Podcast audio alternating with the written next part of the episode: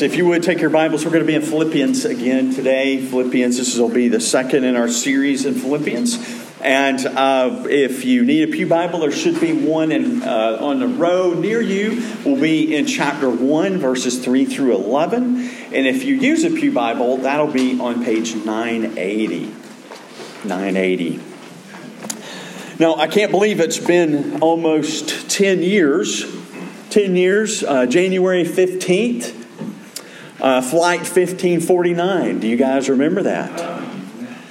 The uh, flight that uh, landed in the Hudson. Uh, you might remember the story that the plane took off from LaGuardia. Um, within just a little bit of time, it ran into a flock of geese. Both engines uh, were knocked out. And so, within about uh, two seconds of that, I think, Captain Sully. Um, radioed in and said, Mayday, Mayday, and uh, explained, you know, briefly in that jargon that they do that only Steve understands. Um, that they do that uh, they were in trouble. So the, the air traffic controller directed them to turn around and come back to LaGuardia. Um, he writes that within the next two minutes, he knew there was just no way they were going to get back. They, they weren't. And so he, he makes a decision within that two minutes. The air traffic controller tells him, This is the particular uh, landing strip you're to land on. Um, and he says, uh, We're not going to make it. We'll be in the Hudson. I mean, it's just like that. We'll be in the Hudson. And so he said that he made the decision. He said, I was thinking, how can I save these people? The, the, the, the, the, uh, the, in that dense population of New York City, the best place he thought as he was flying, and probably, you know, if you've seen the movie, it's right there. He's looking at it, and he realizes this is the place where I think I can land a very fast jet safely as well as anywhere because the, the, the population density there. So that's what he decided to do. Um, you can imagine the people on the, the, the plane and, and the things that they're hearing, the things that they're wrestling through and they all think they're going to die. And then the captain comes up over the intercom and he says, Brace for impact. That's it. Boom, that's it. They brace for impact, they hit the water, and all 155 people survive. Isn't it amazing? Well, if you've ever watched the people gather, and I, I, didn't see them gather this year, but at the 10th anniversary, I'm sure they did. When they gather, they'll talk and you can see this camaraderie. You, you understand that they went through some very frightening moments when they heard those words, brace for impact. You also see some incredible things happen. Uh, one guy in an interview I saw one time said, I grabbed the lady's hand beside me and I began to pray. The ladies talked about how the men just made way for them to get on the lifeboats first. You know, people were standing out in the uh, on the wings. There, some of the boats were, you know, the rafts were inflated, and they were getting the ladies on those. Within four minutes, all these, you know, uh, boats were around them rescuing people.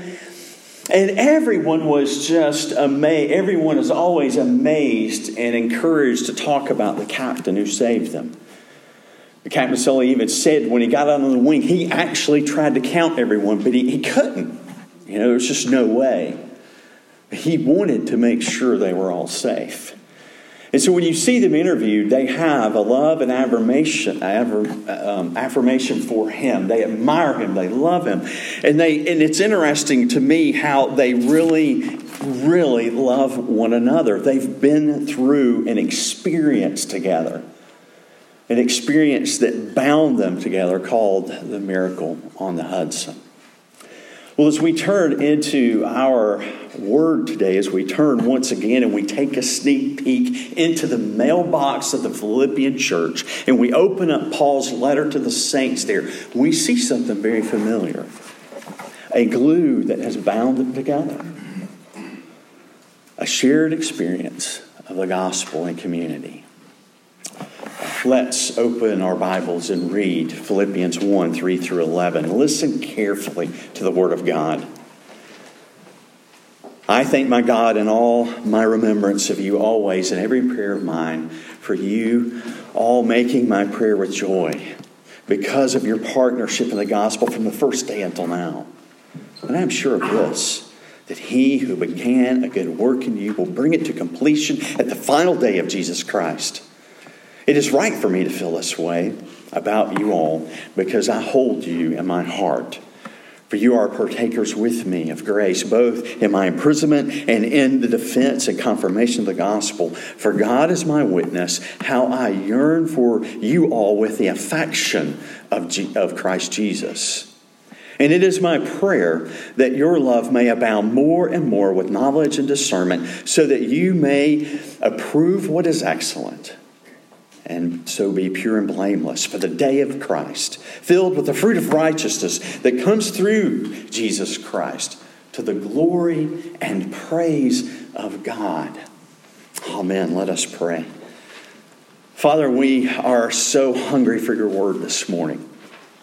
We need it in our lives. We need to think about it. We need to understand it. We desire for it to penetrate our hearts the very deepest part of us and change us.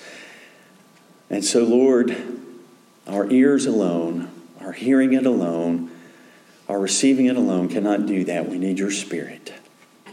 And so, Spirit of the living God, fill us. Use this word to change us and draw us closer to you. We pray this in Christ's name. Amen. This morning, um, as we read this passage, we see this glue that holds them together, this gospelness. And so this morning, we're going to see three things. We're going to see a gospel partnership unfold um, that holds them together, and it's based on a thankfulness for the spiritual fruit. You see Paul's thankfulness as he talks about that gospel partnership. The second thing we're going to see is a gospel promise which is a loving assurance of faith that Paul gives these people.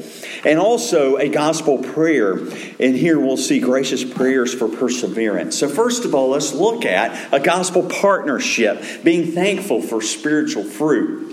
If you were here last week, we, we went back and we looked at this, the saints in Acts 16, where, which is the, the Philippian church. And they were planted in Philippi by Paul, and there were a curious mix of people, if you remember. The ones that were highlighted were a businesswoman who sold fine, uh, fine uh, cloths, and then we saw a slave girl who was um, she was possessed by a demon, and Paul released her. And then we saw this rough, kind of gruff, probably older Roman uh, soldier who was now a jailer. And you can imagine the baggage he had in his life. And he came to Christ through Paul's ministry. And so you have these three people and others in a shared nucleus of a local church in Christ, and they're just different people.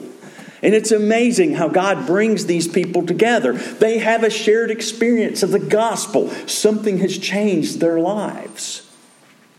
And so, about, if you fast forward 10 to 12 years later, Paul was in prison in Rome.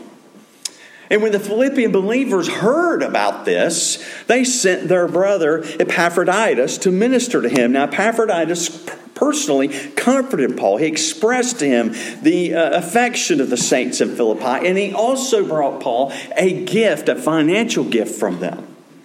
Now, this is not the only time that we see in Paul's life as you study it, where we see kind of the Philippian church involved in the life of Paul. Twice when Paul was in Thessalonica, and once when he was in Corinthians, it, it, in Corinth, I'm sorry, it mentions that the saints from Philippi ministered to his needs. So, do you see what's going on here? It's a beautiful thing.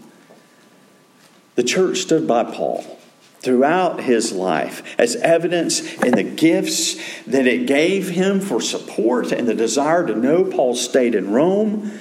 They thoughtfully and lovingly maintained contact with him. And as Paul notes here, they were also partners in the gospel. And he makes it clear from the first day until now. So, the first time they gathered together as a congregation until that moment, all of those, all of that time, they are in partnership with Paul for the gospel of Jesus Christ. And I want you to think about that just for a moment. Despite the different backgrounds, despite the genders, perhaps the races, the gospel of Jesus Christ has brought them all together into a shared experience of faith, into hope, and into love. And all that bound them together in the miracle of the glue of the gospel. Just listen to the words of Paul. Listen. I thank my God in all my remembrance of you. Always, in every prayer of mine, for you all, uh, making my prayer with joy because of your partnership in the gospel from this day, from the first day until now. Think about the love poured out in those words as he writes them. Wouldn't you love as a, as a person to receive? We talked about last week receiving confirmation and love from someone else. Wouldn't you love to receive a letter like this from someone? It's just so genuinely caring. Uh, can't you sense maybe that maybe Dan, those first manuscripts have tear stains on them? You know what I'm saying? They have tear stains on because Paul's weeping as he's writing this. Tears are coming down his face. Consider the loving relationship, this enduring partnership. It all centers around one thing the gospel. The gospel of Jesus Christ. Jesus is the one who knit them together. He is the center experience of their bonds together.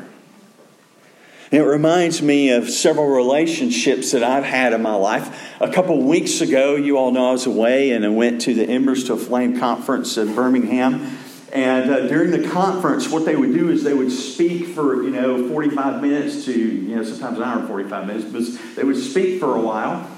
And then we would break up into groups. And our groups were kind of set for the week by the table that you sat at. So I sat down with some brothers. I didn't think much about it at the time. I like to kind of sit toward the front, and I had myself angled where I'm in the, you know how it is. You kind of get good in your situation, and you feel good and everything. Some other brothers came in and sat down, and I didn't, wasn't sure how it was going to work. I was sitting there, and and Dr. Reeder gets up and he's teaching, and he says, Okay, I want you to get in the groups that you're in your table now, and I want you to discuss these things. And I look up, and this is the very first thought that comes through my mind Why did I sit at this table? Am I going to get anything out of this? Now, let me tell you why I thought that. Well, there was one guy sitting across from me, and he's from Nashville, Tennessee. He's an American. That might work. But two of the brothers were from Thailand, and another brother was from Korea. And I'm sitting here thinking, what am I going to get from these guys? And I want to tell you something. As soon as that thought passed through my mind, I went, You are an arrogant little cuss, aren't you? Shut up and just and rejoice in these brothers. I sat there and I was amazed at the things that these brothers struggled with. I'm like, wow, that sounds just like me. That's incredible. Ooh, that story, yeah. Mm, I don't know. You know, one of the brothers started talking about Asia the honor and how difficult it was to. He was a younger brother. How, how difficult it was for him to pastor the, the older Asians he was pastoring. And I was like, that I don't quite understand, but I still get it. So this is what I saw. We were brothers called by Jesus Christ. He died for us. And he called us to pastor churches. And it doesn't matter what culture you're in, you almost become the church culture because we are a new culture, aren't we? We are new creations. And so, what we have is a fellowship of, of new believers. We probably had more in common together than we did with our cultures outside of our buildings and uh, outside of our people. We were bound together, why? Because of Christ. By the end of the week, I kid you not, I'm sitting there and almost with tears in my eyes, I looked at those men and I said, I cannot tell you how much you have blessed me. I cannot tell you what it is meant to hear of your struggles to proclaim the gospel, of your issues, because they're just like mine. And, and it was like we all hugged one another. It was amazing. That is what we're talking about here. glue that have bound our lives together in Christ Jesus. I can't tell you how much I benefited. I can't tell you how much I learned. And so the question that we ask ourselves, or maybe some questions that we ask ourselves, are we too not in gospel partnership with one another? Do we not think that, uh, do we not thank God in all our remembrance of one another? Might we always pray for one another with joy because of the one thing? Because of the partnership of the gospel in Jesus Christ that we have been called to as his people. Where else can you go in this world for such an enduring, such a, a loving, such an eternal partnership? The psalmist says this. Listen to Psalm 16. He says, As for the saints in the land, they are the excellent ones, in whom is all my delight. Remember, as you seek relationships and make time for others, that the gospel partnership is the most significant partnership in life outside of our marriages. It is a significant partnership. So reach out, care, love, and rejoice in that partnership. Now, as we move to our second point, Paul's uh, thankfulness moves toward a great reality for the Philippians as he reminds them of a gospel promise, a, a loving assurance for faith. If you'll look in verse 6, look at the bold statement he makes right here. He says, And I am sure of this, that he who began a good work in you will bring it to completion at the day of Jesus Christ. What he is saying is simply this God will finish what he started. He will finish what he started. Now, the question is, is how can Paul make this claim? How does he make this claim? Well, because he sees their spiritual fruit and it's based on the gospel that they received. So he sees these different people assembled together and he knows only one thing can bring these people together, and that's the Lord Jesus Christ. And you remember, if you do, in, in uh, Matthew chapter 7, Jesus is warning in Matthew chapter 7 about false prophets. And there he makes a statement to his disciples. He says, You know, you will recognize them by their fruits, you'll see that they're false. But at the same time, if you have to under, if you could see someone's fruit as false, surely you can see someone's fruit that is truly fruitful from the Spirit. And so he is calling us, and Paul was calling us to look at the fruit of one another. Paul knew, as he looked at these brothers and sisters in Christ, that they were partakers of grace with him. He had the experience of their great affection for him as a brother in Christ. He has seen their fruit, uh, the fruit of their uh, confirmation of the gospel. And these realities point to the fact of what Paul knew to be true of God's faithfulness to his own people in Christ Jesus that God finishes what he starts. Now, brothers and sisters in Christ, this is the, the doctrine of perseverance of the saints here. The doctrine of the perseverance of the saints. And we need to be careful when we think about this phrase in terms of the perseverance of the saints. It can be dangerously misleading. If it's not properly understood, perseverance may suggest something in our minds like we do it. It's all about us in and of ourselves. But true believers persevere not because they do something diligent in making use of the mercies and graces of God or anything else for that matter. What we see when it comes to the perseverance of the saints is believers persevere solely because it is God who perseveres us in the faith. It is He that is working in us.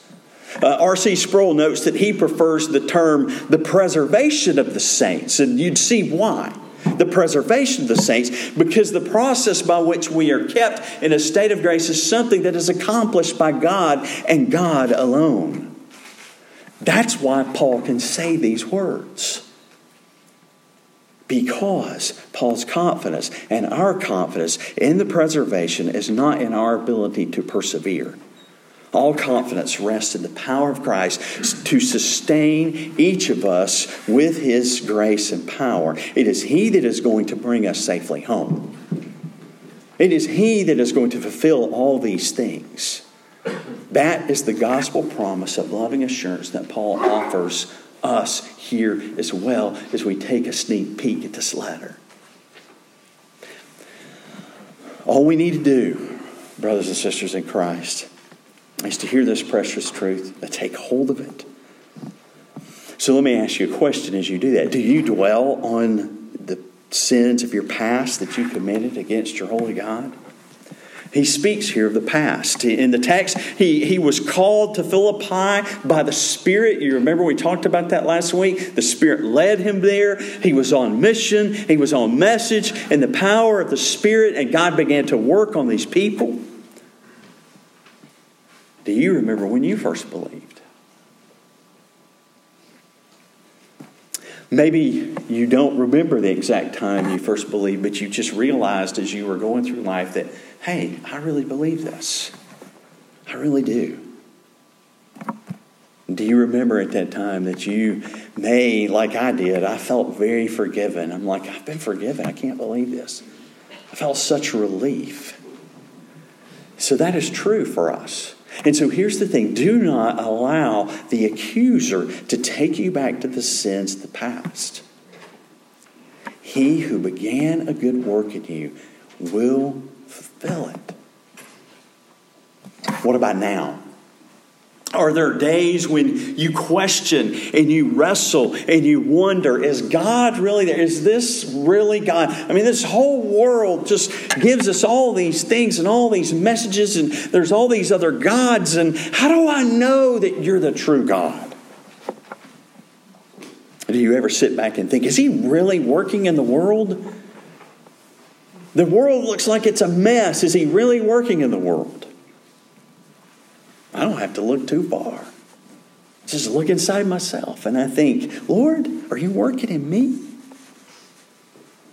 Brothers and sisters, don't lose heart.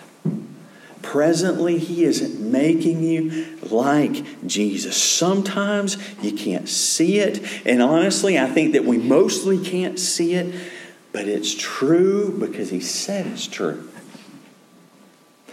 all of you are parents know what it's like. Your, your, your parents live uh, in another state, another place, and you go see your parents, you know, once a year, and you take your little children, and you stand there, and the door opens, and the parents are there, and they look, and they look at your children, and they say, Wow, how you've grown.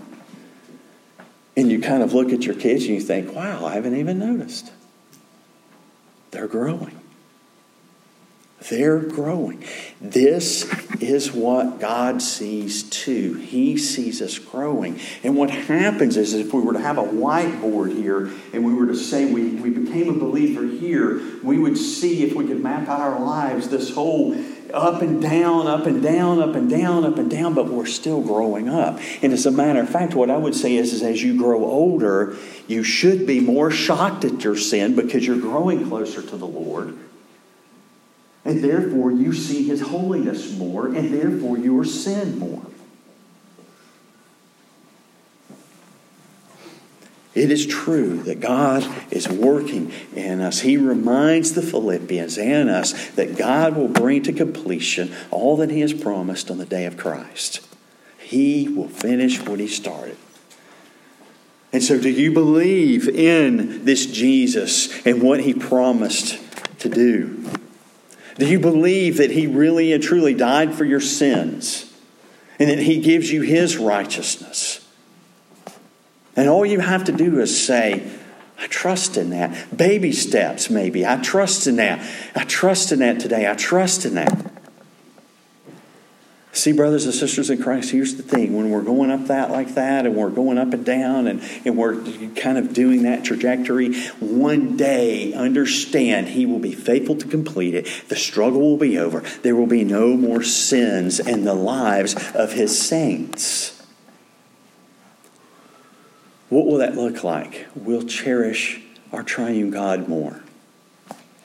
We will delight in others truly without the pretense of sin. I can't even imagine. Perfectly restored in Christ will be changed from glory into glory. And so, people of God, believe these truths because they are true. Believe it about yourselves. Believe that He's done this.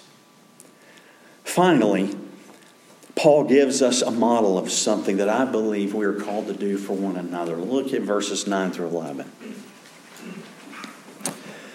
And it is my prayer that your love may abound more and more with knowledge and all discernment, so that you may approve what is excellent, and so be pure and blameless for the day of Christ, filled with the fruit of righteousness that comes through Jesus Christ, to the glory and praise of God. So, what does Paul model for us here? He models for us a gospel prayer, gracious prayers for perseverance. You see, Paul believes and he trusts these things are true, but he also models prayer for the saints. He models prayer for growth. While God has done everything that needs to be done for us, yet Paul models here prayer. It's important that we engage with God in prayer. For the relationship, for the working out of things, it's mysterious, honestly. Have you ever felt like I've prayed and I don't know why He's not answering my prayer? He may have answered your prayer in a way you don't realize. He may not want to answer your prayer, be saying no. He may be saying wait. There's all sorts of things there. He is God, but He wants to us to engage with Him in prayer. Do you remember the words of Paul when he wrote to the Corinthians? He wrote these words. Listen, he says, Be imitators of me as I am of Christ. Well, guess what? I think Paul is imitating Christ here in this passage as he prays for these people. All throughout the ministry of Jesus, he prayed for us. You see all these different areas. Now, when I say he prayed for us, we might see him praying for Peter. We may see him praying for different people to be healed. But we see him praying for us as human beings. And even that night when Jesus is getting ready to be arrested and tried and crucified and, and put in a grave, even that night there before, he's with his disciples and he's praying. John 17. It's incredible. Go and read it. It's so incredible. He says, I do not ask for these only, and he's talking about the disciples, but also for those who will believe in me through their word. So we have Paul's word, and what he's telling, what he's doing is he's praying. I'm praying for those people who haven't seen me in the flesh, but who will believe in the testimony of these folks. And so he prays and he says, I pray that they will believe in me through their word, that they may all be one, just as you, Father, are in me, and I in you, that they also may be in us, so that the world may believe that you sent me. He is praying for that gospel partnership there. He is praying for that gospel oneness that we would be united together in Christ. That is our experience that binds us together. More, Hebrews tells us that after the ascension of Christ, his role is kind of expanded as the Redeemer in heaven. And he continually intercede, to, to intercede on behalf of the saints. Isn't it incredible that he, he did his saving work on the cross? But then he didn't go on vacation forever, did he? He didn't go up into heaven and go, okay, it's all done. My work is done. No. He's before the Father interceding for us. Day by day, he mediates the work of the cross to the Father and applies it to us day by day. The intercessory work of Christ on behalf of his people, then, is to pray that our faith will not fail. And that is what Paul is praying here for the saints in Philippi. Just look at the things he prays here. First thing I want you to see is, is that, that your love may abound still more and more. Know, what's interesting about this is, is that Paul, in this letter, has already mentioned their great love. I mean, there's no other, I mean, of all the churches that Paul planted, this is the one that all scholars say he's the closest with. That it just seems like this church, they had this, they, they loved one another and the church supported him. And so, even though he's highlighting their great love, he is saying, May your love abound still more and more. Isn't that incredible? So, in other words, one of the things that I pray for my kids, I pray for a couple things, a lot of different things, but two of the things that I continue to pray for them is this Father, strengthen their strengths. You know, some of my kids can be hard headed, and that could be good in this world, can it? It could be used for good or it could be kind of bad. I pray for their hard headedness, that God would strengthen that for His glory. I also pray for their, their, their, um, you know, their shortcomings, that God would strengthen those in a positive way. But one of the things that I see that we can pray over and over again is even the strengths that we have. Father, make us even more stronger. That's what Paul is doing here. And this prayer, you have to understand, is for an increase of true Christian love. It's not sentiment, sentimentality here that, that he's talking about. He's not talking about, I feel love for you. He's talking about true, genuine love. Sometimes that love is, is that it's like my buddy uh, Michael Wicklund and I, I'd walk in the office, I'd slam the door, and I'd say, What was that all about? And he'd look at me, what are you talking about? And then we'd get into it about some discussion that we had over some ministry related issue. And then we would just argue back and forth real strong. And then I'd go, I love you, brother. and he would say, I love you too. And we trusted each other in that relationship. You can't always do that, but that's what God would have us to do with one another as we grow more and more in love. That's a picture. The second thing that Paul prays here is that your love may abound still more in knowledge and all discernment. So, in knowledge and all discernment. One commentator says this the joining of the expression depth of insight into knowledge stresses moral perception and the practical application of knowledge to the innumerable circumstances in life. Spiritual knowledge is thus no abstraction but is intended to be applied to life. And so what he's saying here is, is that as you grow in knowledge, as you grow in discernment, apply that to life.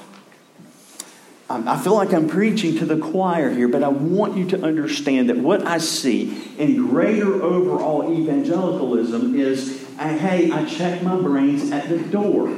I check my spiritual brains at the door. So I come into church, I put on my spiritual outfit, I praise the Lord, I say all these things, I walk out the door, and before I walk out the door, I unzip my spiritual outfit and I leave it there, and then I go about and live my life. That's not how God would have us to live. We live a life more and more and more unto Christ. And so that, young people, when you have a job one day and you're working hard, you're working unto the Lord. The rest of the world is working for the man. They're working for their boss. The man might even be themselves. They're working for the man. What Christ would have us do is to work for Him, for His glory. And so that all of that stuff is integrated into our lives.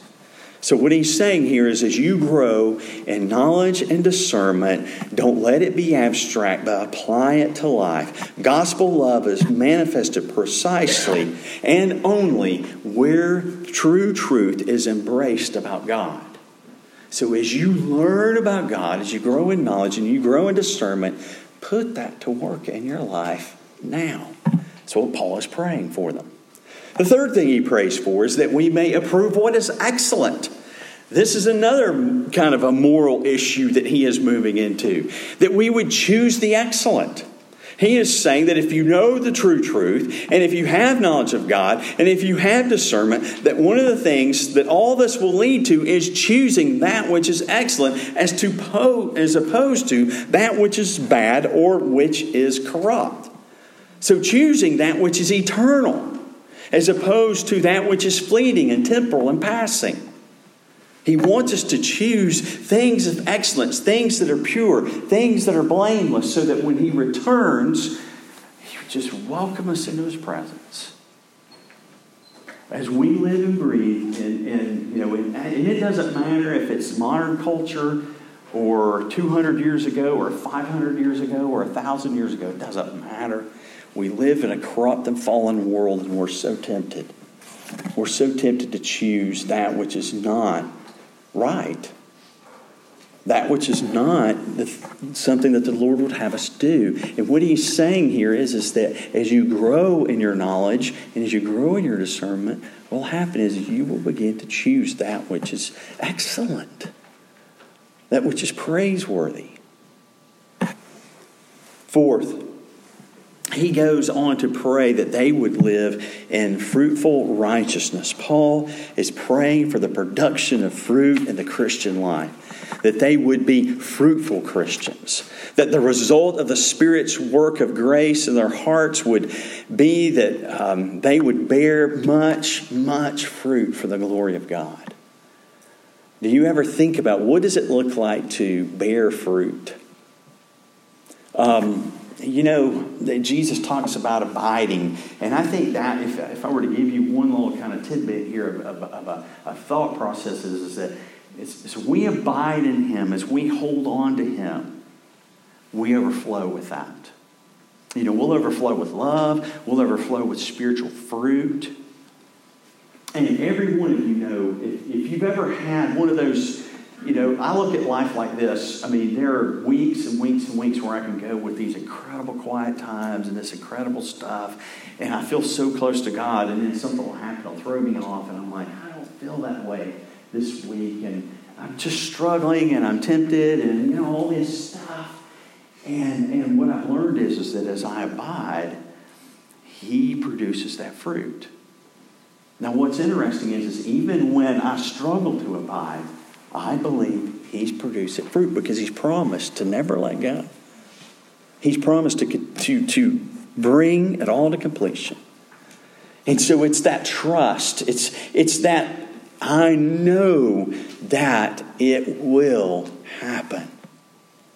When my dad was a Marine, he was on an aircraft carrier, and he said it was one of the craziest things that they would do is uh, that they would walk out on the end, if, and this is the USS Independence, and it had these two big, huge, like pieces of something coming off the boat like that. And he said that when the ship was in full steam and it was going on, he said you could walk out to the edge of that thing and you could stand and lean, and the, and the wind would hold you up. He said we would just do that, and you just you trusted it. That's what I'm talking about. You trust the Spirit to do those things in you. It may seem fearful. It may seem sometimes like I'm letting go. It may be sometimes like I'm not letting go. But it's a trust. I'm putting my weight into you, Spirit. You are going to do what you've said you're going to do to bring glory to, the, to God. That is abiding and trusting and allowing Him to work in your heart and minds that you would bear the fruit of fruitful righteousness. Now, finally, he prays that all this would be to the glory and praise of our God. And if you think about this, this sounds exactly like our year verse, doesn't it? Psalm 115 1. Not unto us, O Lord, not unto us, but unto your name give glory, for the sake of your steadfast love and your faithfulness. Oh, that we would live to God. Oh, that we would live to Him and that we would live unto Him, that we would live before Him, that we would live for the glory of God. Brothers and sisters in Christ, do we need this prayer? We do as His people. We need this prayer. Uh, though we rest and trust, just as Paul says, in the work of Christ that will be completed, and, and, and trust that all that will be so, he mightily prayed for this Philippian church in a way that it would be even more so. He's connecting with what God is doing and trusting. He modeled for us this wonderful prayer. And so not only has he modeled for this for us, but the scripture commands us to pray for one another. That we would not only be ready for the day of Christ, but we would be ready to live day by day unto Him for His glory as we manifest His second body, the body of Christ. So, will you pray, please, for me like this? Would you pray for one another like this? The, the scriptures are filled with prayers that we can pray the word of God for one another. We can lift up these things for one another. So, will you? With God's help, we will. Let us go to Him in prayer. Heavenly Father, uh, this is our prayer to you this morning. We pray with Paul that our love would abound more and more in real knowledge and all discernment, so that we would approve the things that are excellent and would live sincerely and would live with integrity until the day of the coming of Jesus Christ. Why? Because you have filled us with the fruit of righteousness, which comes through Christ Jesus for your glory. This we ask in your name. We pray this in your precious name. Help us, Lord Jesus, help us. Amen.